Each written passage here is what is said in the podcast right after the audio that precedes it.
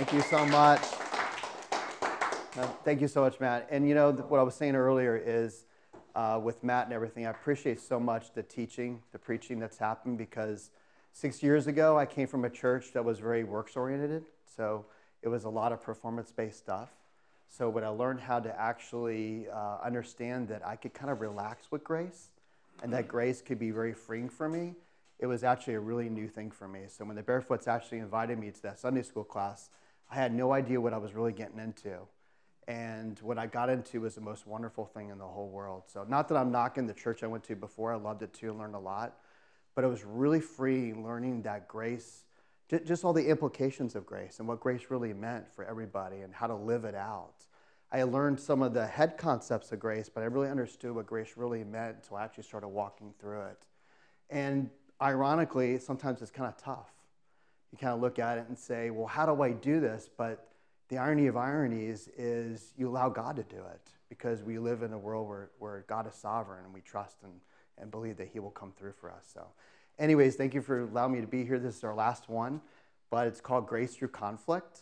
So, I went into a little bit what I do today, but actually, I'm going to take you back in time when I was a tennis pro because that's where I really got the blue chip education on how to deal with conflict. So, here I am. I'm walking into the pro shop. My life was hitting a yellow ball across the net into the court successfully and said, that's all I have to do.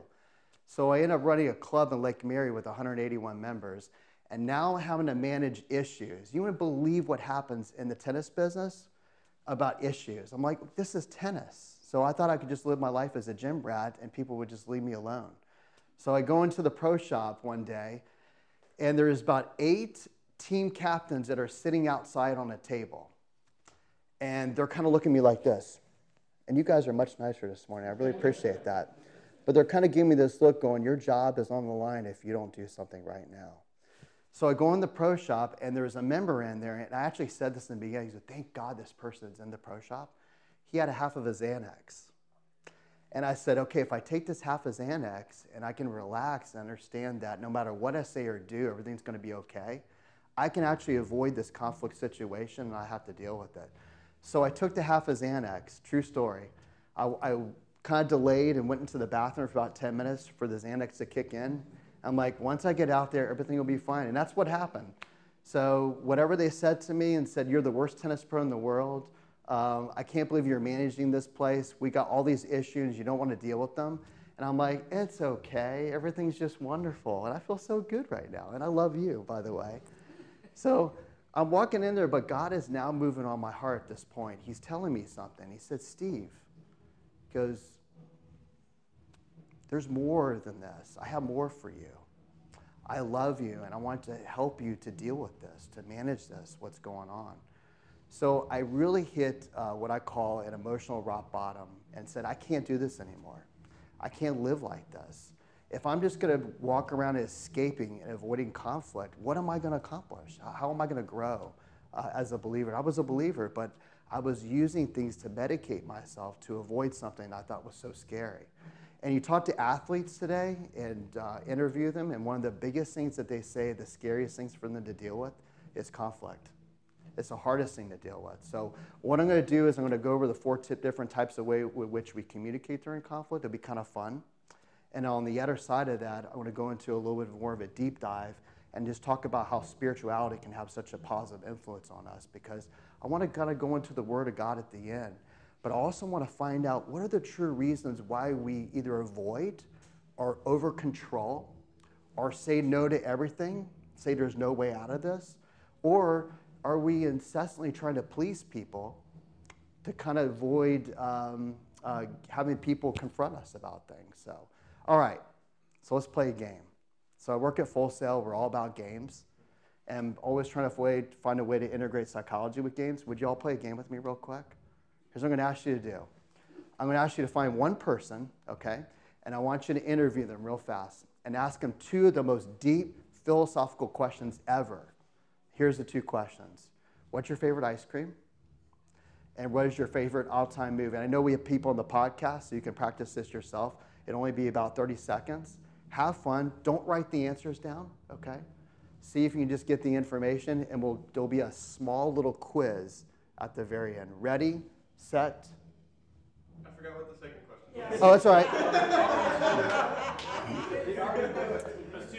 The two uh, deepest philosophical questions. What is your favorite ice cream? And what is your favorite all-time movie? And you and and if you don't like movies, add a book in there. That's cool too. We, we, we can accept that. Ready, set, go. Okay, all right, so here's what we're going to ask you to do real quick. So here's what you got to do. You have to answer uh, questions one, what's the person's favorite ice cream? Question two, what's their favorite all-time movie? And do we think we got the answers to those?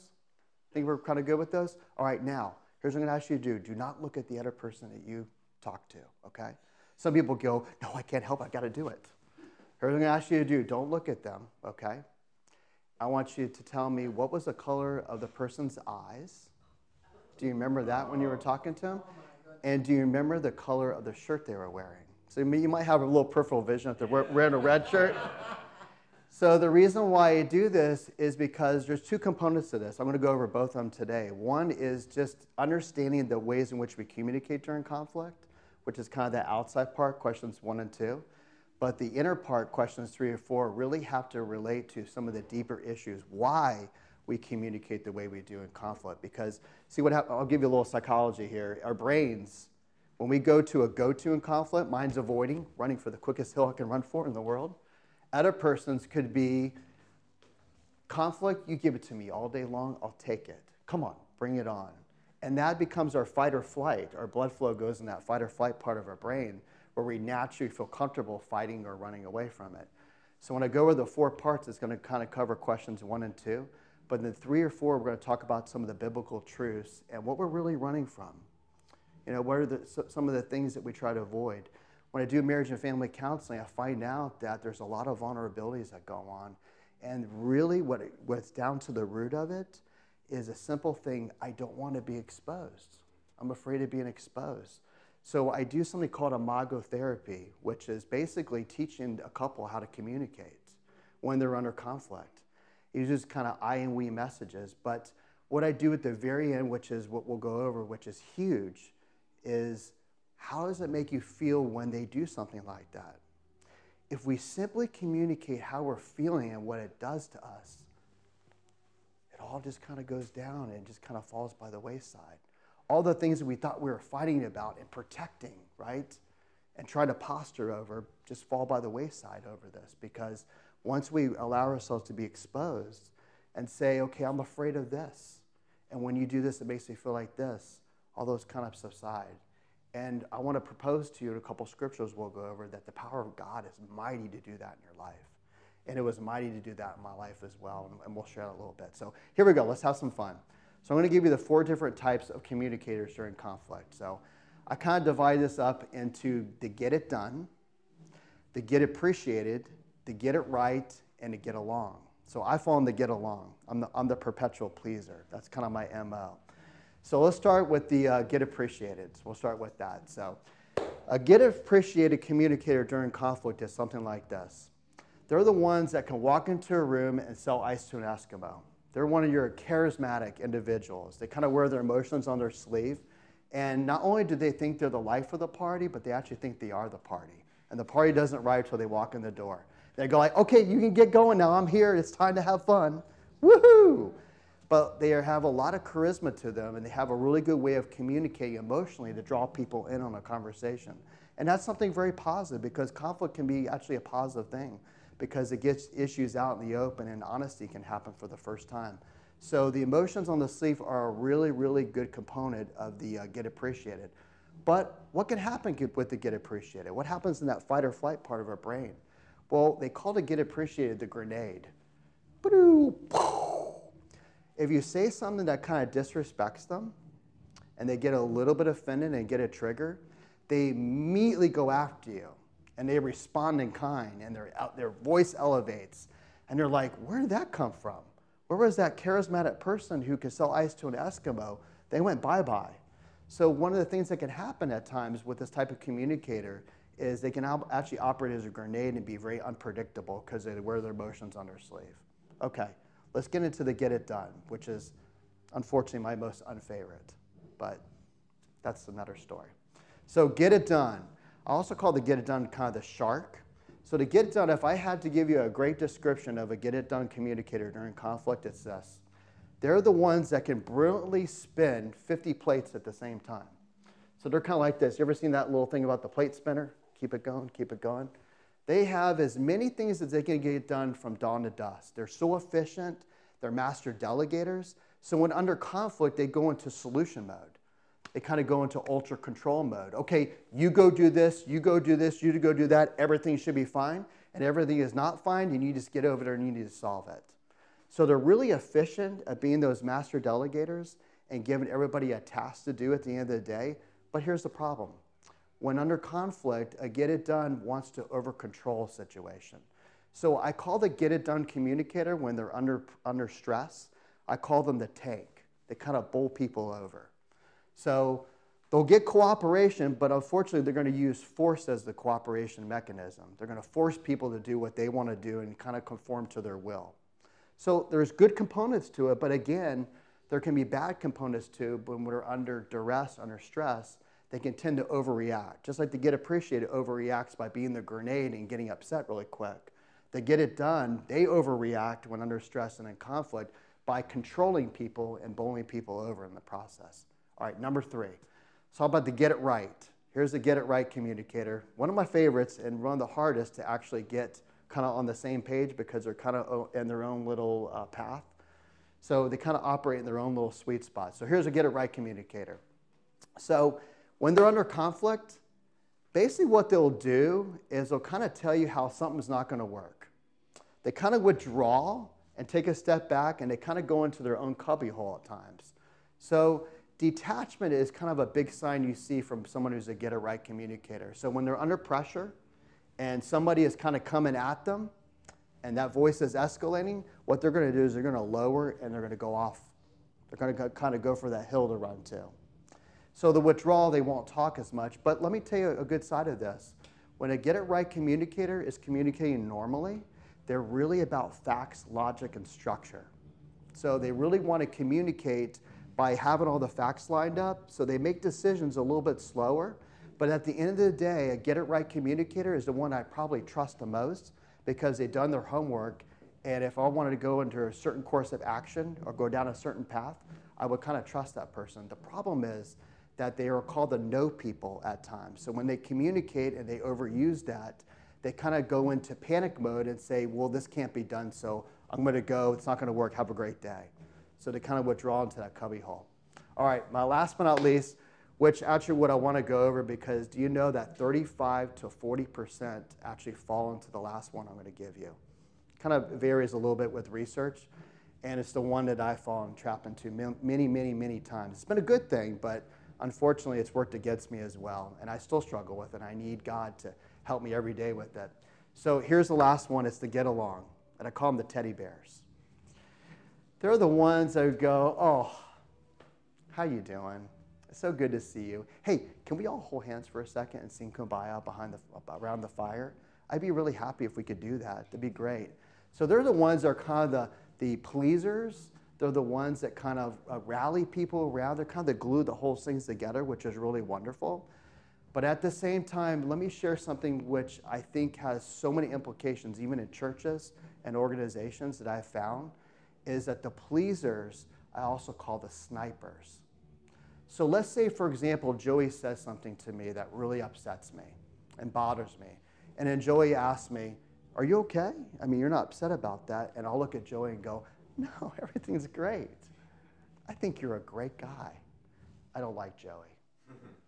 I think you're wonderful. I think things are great. And I have no problem with anything. I got a big problem with Joey. So the problem with this is they call, we call them the snipers. And let me give you a couple behaviors you might see a lot. Number one is gossip. So there would be a tendency in this communication style when under duress, they would tend to act out more in gossip. Also, another thing that would happen is they sometimes tend to operate a little more in sarcasm. So they might say something that maybe has the appearance of being funny, but not always very funny, maybe offensive to somebody. But they do it in kind of a roundabout way that's kind of coy. So it's a matter of really a protection. I don't want to be exposed. So I'll participate in different behaviors in order to kind of deflect it. Do you know that about 35% of the four, so it should be 25, 25, 25, 25, it's actually uppers of 30, 35% that kind of fall into this category. That tend to be the ones that are maybe a little more afraid to express themselves when actually they've been hurt in, in a big way.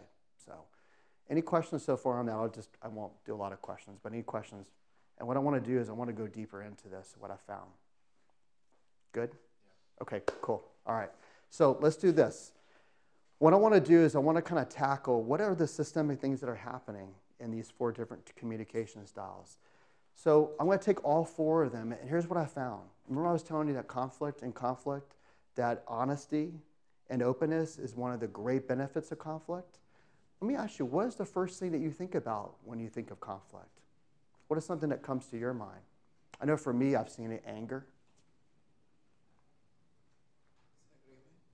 Disagreement. Disagreement. Yep, yep. Which sometimes can be good. Distrust, which is opposite of where we want it to go. Conflict, yeah. Anybody else? Shut down. Shut down. We talk about the get it right, sometimes shutting down. Yeah, absolutely. So I don't want to dis- I don't want to engage anymore. I'm done with this. Yeah. I had my three grandsons this weekend, and they're all big guys, bigger and taller than me. And conflict was present, and but it was all petty. So you know, when I think of conflict, I think of pettiness. Yep. Yeah. Un- unfortunately, when a lot of people hear about conflict, the word conflict, there's a lot of fear that comes out because it's like I don't want to deal with this. You know, this is something that's a little more intimidating. I don't have the skills to actually deal with this. And that's a natural thing because we have such a negative connotation about conflict. We develop such a uh, kind of a falsehood. And I believe that really is a lie of the enemy. The enemy tries to stop us from being honest with each other and risking just for a brief period to be exposed. So let me share with you a different perspective on these four different styles that we have. So let's talk about the get it done. I think fear and insecurity is a big part of it. And there's a couple things that I really struggle with, especially uh, back even a, a, couple decades ago. I don't want to age myself. I don't even want to tell you how old I am because I've lost track. So I'm still 30. So, anyways, number one is let's take the get it done for example. What is what, what could be the fear there? The fear is loss of control. That if this continues and I don't nip it in the bud and go tell something to do something, the fear is going to be there. I'm going to lose control of the situation. So I don't want to be exposed for, for control, loss of control. And that's where the fear comes from. Let's talk about the get appreciated kind of style. What's the fear there? I find the fear there is loss of respect. That I want to be that life of the party. I kind of want to be that uh, charismatic person for people. I'm, I'm supposed to be the good communicator during this if conflict happens and I don't deal with it effectively, or I don't use anger maybe as one of my weapons to try to stifle it and put it down, that's a fear of loss of respect. Let's go to the get it right. What's the fear there? I have found that the fear there with the get it right is loss of control too, but also the fear of engagement. If I engage in this conversation and I go through this conflict, the scary thing which I'm going to have to engage in, what could happen to me? And what could happen is I've got all my facts lined up, I got all my ducks in a row. What if someone exposes me and actually says that I'm wrong? So it's a fear of being wrong that happens with that. And last but not least, which I think more people may fall into than not, and myself, the biggest struggle for me, just to share my conflict story with you, was the fear. Mm, the fear of people not liking me. Oh, it's, it's a big one, isn't it? Yeah. It is one of the biggest elephants in the room, especially with this communication style, is what happens if someone actually confronts me with conflict and I've got to deal with that? Could I say something? Could I not say something? Can I oversay something? Can I undersay something that could actually take the conversation where no one's going to like me anymore? And that, y'all, that was my biggest struggle. And I was wondering why God, why would God put me in with 181 members who are never going to be happy about anything anyways, if it was to teach me this simple little tool to understand, Steve, You can't please everybody. I am your God. Surrender to me. Let me take control, and I'll take care of all the rest. Just saying that is liberating for me. When I heard that for the first time, and God speaking to me in the most wonderful way with that, I can't tell you the pressure that was taken off. Those 181 members just simply became people with their own issues. Which issues that I can't tackle? Well, guess what? Me being the person I am, wanting to fix everything, sure enough, I become a mental health counselor after that because out of general curiosity and wanting to solve the world's problems here. So I won't tell you it didn't completely happen the way I'm, painting it for you, but still learning that and understanding that God was in control of this and I wasn't in control of this was one of the most freeing things that ever happened to me in my entire life.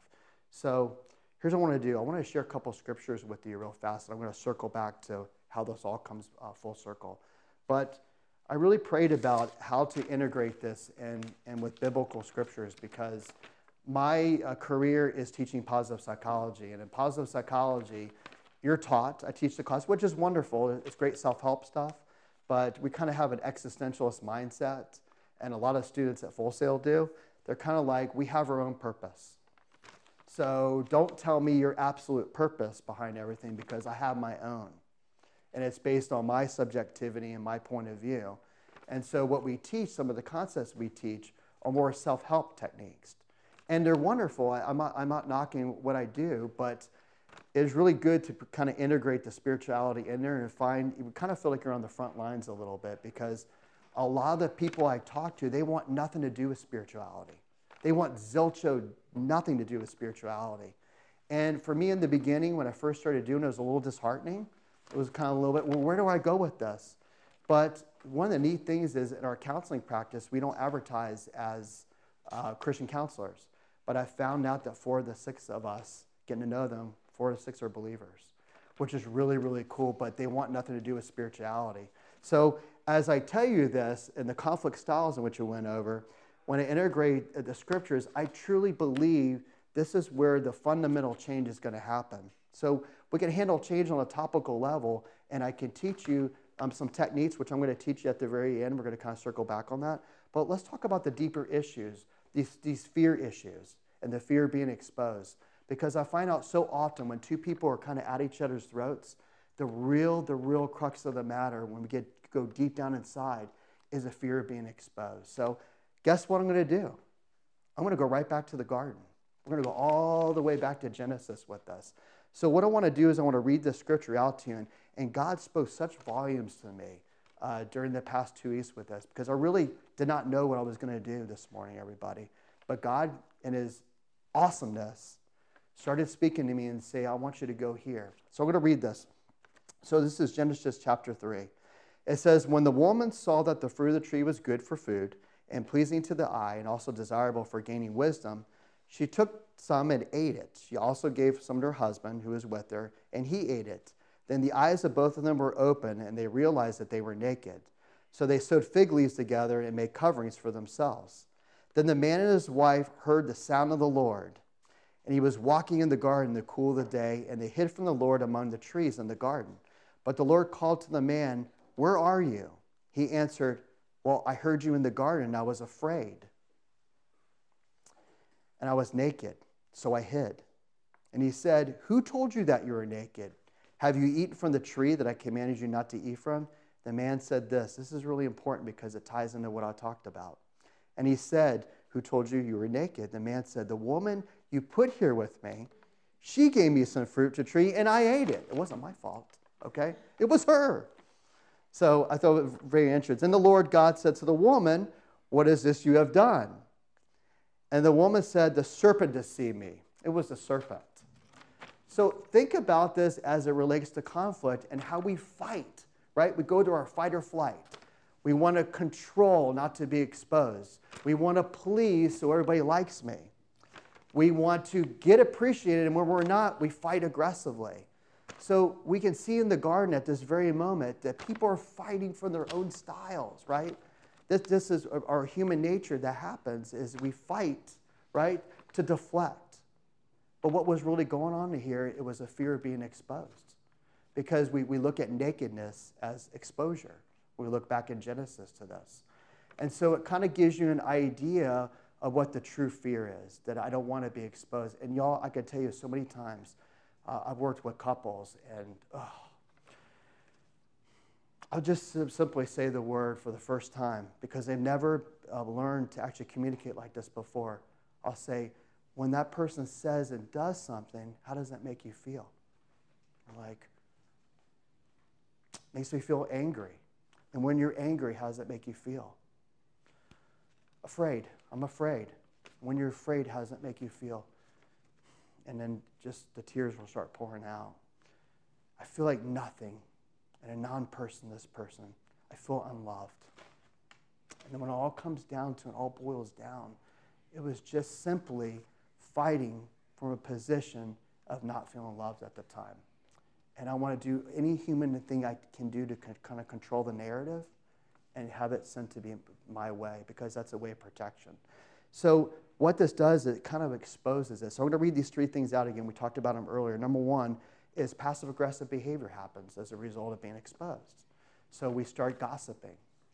Number two, sarcasm. I've seen that happen a lot. Sarcasm is a way of kind of subterfuge, again, to kind of beat around the bush. So when we look at this and you compare it to the garden in Genesis chapter 3, these are all roundabout ways to kind of avoid what the true issue is and to be exposed. And that's what we do. We, we find our own unique ways to run and hide from a situation. So let me read another one that really came into my heart. I feel like God was speaking to me. And it was this one. It was James 4, uh, chapter 4, verses 1. And I'll read this out. And it says here, What causes fights and quarrels among you? Don't they come for your desires that battle within you? You desire, but you do not have, so you kill. You covet, but you cannot get what you want. So you quarrel and fight. You do not have because you do not ask God. When you ask, you do not receive because you ask with wrong motives, that you may spend what you get on your pleasures. So, I believe God gave me this scripture for one reason. And again, it's how we fight that we're comfortable with. See, fighting, I'm not saying fighting is a bad thing because it was one of the things that got me into trouble in the first place is I didn't want to fight. But I try to teach couples and, and individuals is there is a way to fight clean. And the way you do that is allowing God to come into the situation and say, Lord, expose me. What do I really feel in this situation? What is truly driving how I'm feeling? And why do I want to go to the next level and try to fight? What am I protecting? So, one of the most basic things in this scripture is simply asking God. I, I know sometimes it can seem scary, right? To actually, that, and sometimes we can actually think because if I actually ask God to do this, what if God doesn't answer me? What if God keeps the situation the way it is? What if, what if, right? Because God sometimes can be what our, it's our last resort. It's what we cry out in desperation. So here we go. Here's my ace of spades. I'm going to lay it on the table and say, God, can you help me with this? Can you do this? And so for some people, there's so much fear. If I give away my ace of spades, I've got no cards left. I've got nothing. And y'all, let me share something with you very powerful. I came to the end of myself, y'all. I came to the end of myself and all this. I began to look at as my, my addiction. I'm going to go back to the Xanax real quick. Unfortunately, the Xanax didn't result in just a half a Xanax. It resulted in much worse. It became a full blown alcohol and drug addiction for me. And so when I circle back to six years ago, I'm going to get real personal here. When I circle back to six years ago, the reason why Beth and David Barefoot actually invited me into this church is because they saw I was a mess. I was down to 165 pounds. And I was trying to manage life, I was trying to manage family. I was trying to, again, spin all these wonderful plates, right? And I felt like it was my job to spin these plates wonderfully. And I didn't want anybody to know that I still had the plates going up, yet I was walking around, they were looking at me and saying, Steve, something's not right. Something's not right here. And unfortunately, it became an alcohol and Adderall addiction. I actually took uh, Adderall for a period of time for attention deficit. And thought it was the most wonderful thing in the world because it made me super husband, it made me super father, it made me super employee, maybe super Christian, whatever I was trying to project myself as super. But when we find out, when we turn to those things, they can quickly turn on us. And like I shared with you before, it quickly turned on me very fast. And it got me to a point where I came into this church, and for the first time, I heard that I didn't have to do anything. What? What? You mean I don't have to be super Christian? You mean I don't have to be super dad? You mean I don't have to be like super employee, super tennis pro, whatever it might be, whatever. I can just be me. I can be exposed in front of God. I can allow God to enter the deepest reaches of my heart and say, I'm done. I quit. I quit. I surrender. I'm done. I waved the light flag. I, I, thought about actually writing a book and all this. I know we're not going into conflict anymore, but I, I wanted to write a book, and I had the, the title, I'm, I'm, I pretty much have chosen the title. I want the title to be Waving the White Flag. That's it. I'm done. I surrender. I, I can't do it anymore. It's when I got to that place, when I got to the end of myself, that I realized I didn't have to be this anymore. I didn't have to project this anymore. I didn't have to be this super person anymore. I could just be Steve Huber. And it, Steve Huber was great. Why was Steve Huber great? Not because of what he did. Steve Huber was great because of what God did for him. The sacrifice that was made for me. That he took my place. And when he truly said it is finished, he really meant so. He said it is finished. And so to me, when I share this with you, the most three powerful words that I've received in the last six years is it is finished. It is done. Do I still struggle with this? Heck yeah. Am I perfect? No, which is good. I'm glad I'm not. I am a reformed, imperfect person. and I feel wonderful about it. It's truly good. I'm going to start my own 12 step program. Um, be, be wonderful to do it. So, but I share this with you not to impress you that I've been through all this stuff, but to impress upon you that it's all about God.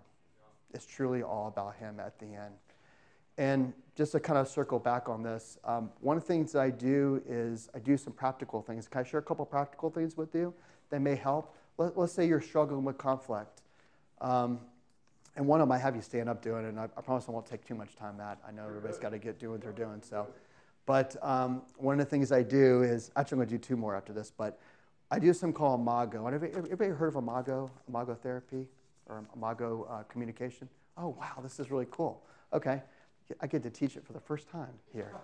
So what Imago is basically doing is it puts a communication in kind of a unique place. So one of the things that we're most tempted to do when we're running to these four different communication styles, to get it done, to get it right, get appreciated, and um, get along, is that when we fight, we kind of fight with throwing things out in the air to distract people. And what Imago does is it keeps the communication in an I and we format, I and we messages. So what I have them do is I actually have them communicate, uh, when you did this, blah, blah, blah, blah, blah, blah, blah, it made me feel this. And what the other person has to do is they have to validate the other individual. So to go, okay, so what you're saying is, do, do, do, do, do, do, do. Is that all? Yes, that is it. Is there anything else? And then I have them speak again as a sender, and again, they validate as a receiver here's what's cool about conflict. In conflict, you don't have to agree with the other person. In healthy conflict, you don't have to agree with the other person. You can 100% disagree with the other person, and that is fine because we all come from our different perspectives. Then we kind of mold ourselves into old patterns when we do that, when we over acquiesce. So you do not have to be in agreement. So what I do in this little uh, imago, if you ever want to practice it with each other, is I have them reflect back what they were saying, the content of what they were saying. And then the receiver becomes the sender again, and they say, okay, I disagree with you, and here's why I disagree with you, blah, blah, blah, blah. Okay, so what you're saying is you disagree, blah, blah, blah. Is that all? The sender becomes the receiver. So I have them practice this back and forth. It, it does seem awkward at the very beginning, but it really evolves into something beautiful because for the first time, someone's being validated and not agreed with, but someone's being validated and acknowledged that, okay, you have this perspective. I'm acknowledging that you have the perspective. And as they go deeper into it, then the feelings start coming up, the exposure starts coming up. Because now, for the first time, they see their feelings as a safe place to be. Because even if the person doesn't agree with me, I know they're going to validate me. So if you ever want to learn more about it, let me know. I, I, I love teaching it. It's really exciting to teach because I see really amazing things happen in the counseling session. And I see people really beginning to get to a point where honesty becomes really safe for the first time. And honesty can be very scary for a lot of people because it will be it will come back null and void, and no one wants to have that. So this creates that system. Okay, here's the other one. So what I do is I try to sell somebody on the idea that the ways you're currently handling conflict are going to really stress you out so much that you're going to have no more energy. You're going to be spent. So I want to share a story with you real quick. So imagine this wall. There's a zip line going from this end of the wall. I measure it uh, uh, number zero. And there, the zip line goes all the way across. And this is uh, number 100. So, and guess what? This is cool. This is called the keg exercise, and it's about beer. So, woohoo! So, anyways, but you don't, if you don't want to beerify it, you can waterify it, whatever you want to do. So what I do is I have you uh, have them put uh, uh, pony, like little small kegs, uh, imagine kegs, up on a zip line. And I want to share a story with you, which I'm going to drive this point home when we're done. And it's this. So I had um, a, a boss that I worked for that I did not like at all. And I won't share his name with you, Jim.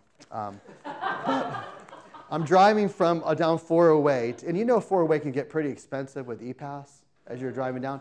So I, the office was in Metro West. We're driving all the way down 408 and going back home on 417 to where I lived up in Winter Springs. It's almost three bucks. So, anyways, he, he, he is, by the way, he was a get it done. So he wanted to control everything. He calls, he says, Steve, I need you to come back to the office right now. I'm like, oh my gosh. I go, well, Jim, what's wrong? Did somebody, you know, did somebody, uh, after one of my sessions, did somebody kind of have a meltdown? And what happened? He says, no, you didn't stack the chairs. I'm like, oh, okay. Well, I'm coming back to the office next morning. I'll, I'll, I'll stack the chairs. Nobody, you know, I need you to come back to the office. I'm not coming back to the office. You need to come back to the office. I'm not coming back. Yes, you are. No, I'm coming back. Yes, you are. I hung up on him. So I'm like, done with that person. So I drive all the way back home. Do you think this conflict, do you think I've gotten over it? No, absolutely not. I got home, my wife goes, Hi, honey, how are you? How was your day? I don't want to talk about it. I go into the other room and I'm listening to ESPN. That was my way of coping with things. So when I had to talk about it or, or I didn't want to displease anybody, I went and self medicated myself with ESPN in my own room. So here's where this keg exercise is powerful. And what happened and everything is I detached myself from my family for that whole afternoon, almost into the evening, because even though I watched ESPN for an hour, I still was not changed. It was still gnawing at me. So I'm going through this whole process. And can I be honest with you? My afternoon and evening were kind of shot because of how I was dealing with the conflict with this person. So here we go. Somebody gave me this really powerful technique. So imagine the most important person in your life, okay? And I have them take a little pony keg and I have them put up the number of important. So most people will tell you the most important person in my life is rated about a 90 to 100. They're high on the scale.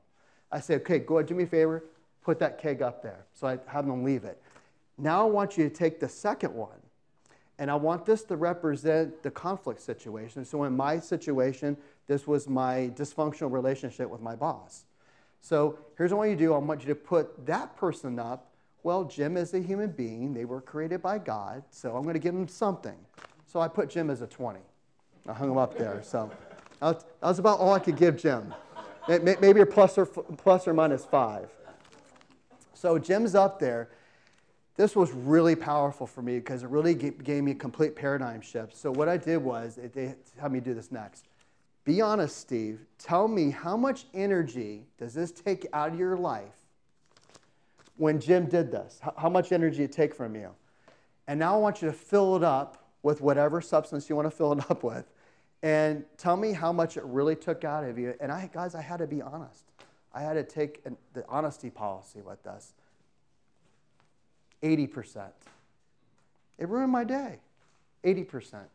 I want you to fill it up, okay, to 80%. And here's the hook, line, and sinker. I now want you to turn to the most important person in your life and tell me how much do you have left for that person? 20. Do you see something's out of balance here? Yes, I see something's out of balance here. So what I literally did is a kind of a cool technique. I'm going positive psychology. I apologize. so, anyways, they actually had me take out that energy to kind of redo the situation, pull it out, and go and put the energy back into the person who's most important to you. It really gave me a really cool perspective on how my energy is being expended and just how important it is for me to understand that God's got this. Because God is that bucket that supplies the water in the first place. So without the Lord, I've got no water to give anywhere. He is the source of that water. So I draw the source from Him. And then when I draw that source from Him, God speaks to me and says, Here's the best way, child, to distribute this. Here's how, what I want to help you with. And I, I think that scripture, come let us reason, right? Come let us reason together. You know, God does it in such a wonderful way in such a loving and just unconditionally loving way and says, Draw the bucket from me. I'll give you all you need and more. And then, not only that, you get a benefits package attached to it. I'll show you the best way to distribute that where your life can be in balance as well, which is really cool. So, thanks, everybody. Thanks for letting me share the techniques. Can I uh, pray for you all? Can I pray? Okay. Heavenly Father, I thank you so much. and Lord, thank you for the time that I could spend with everybody. Um, thank you for giving me the opportunity to give back. I've received so much from this church. I've been sitting in the seats for so long and receiving wonderful preaching, and it has truly been life changing to know that you truly do have this, God. No matter what style I have, no matter what I do, Lord God, you're the Lord over all of it, and you supply all of our needs. Lord, I pray for everybody here. Lord, I pray that what you have spoken, I thank you that you speak to someone who is finite to communicate your infinite wisdom, Lord. I pray that that infinite wisdom will pour into all of us and we'll walk, walk out of here truly different, Lord. I thank you for all these things in Jesus' name. Amen.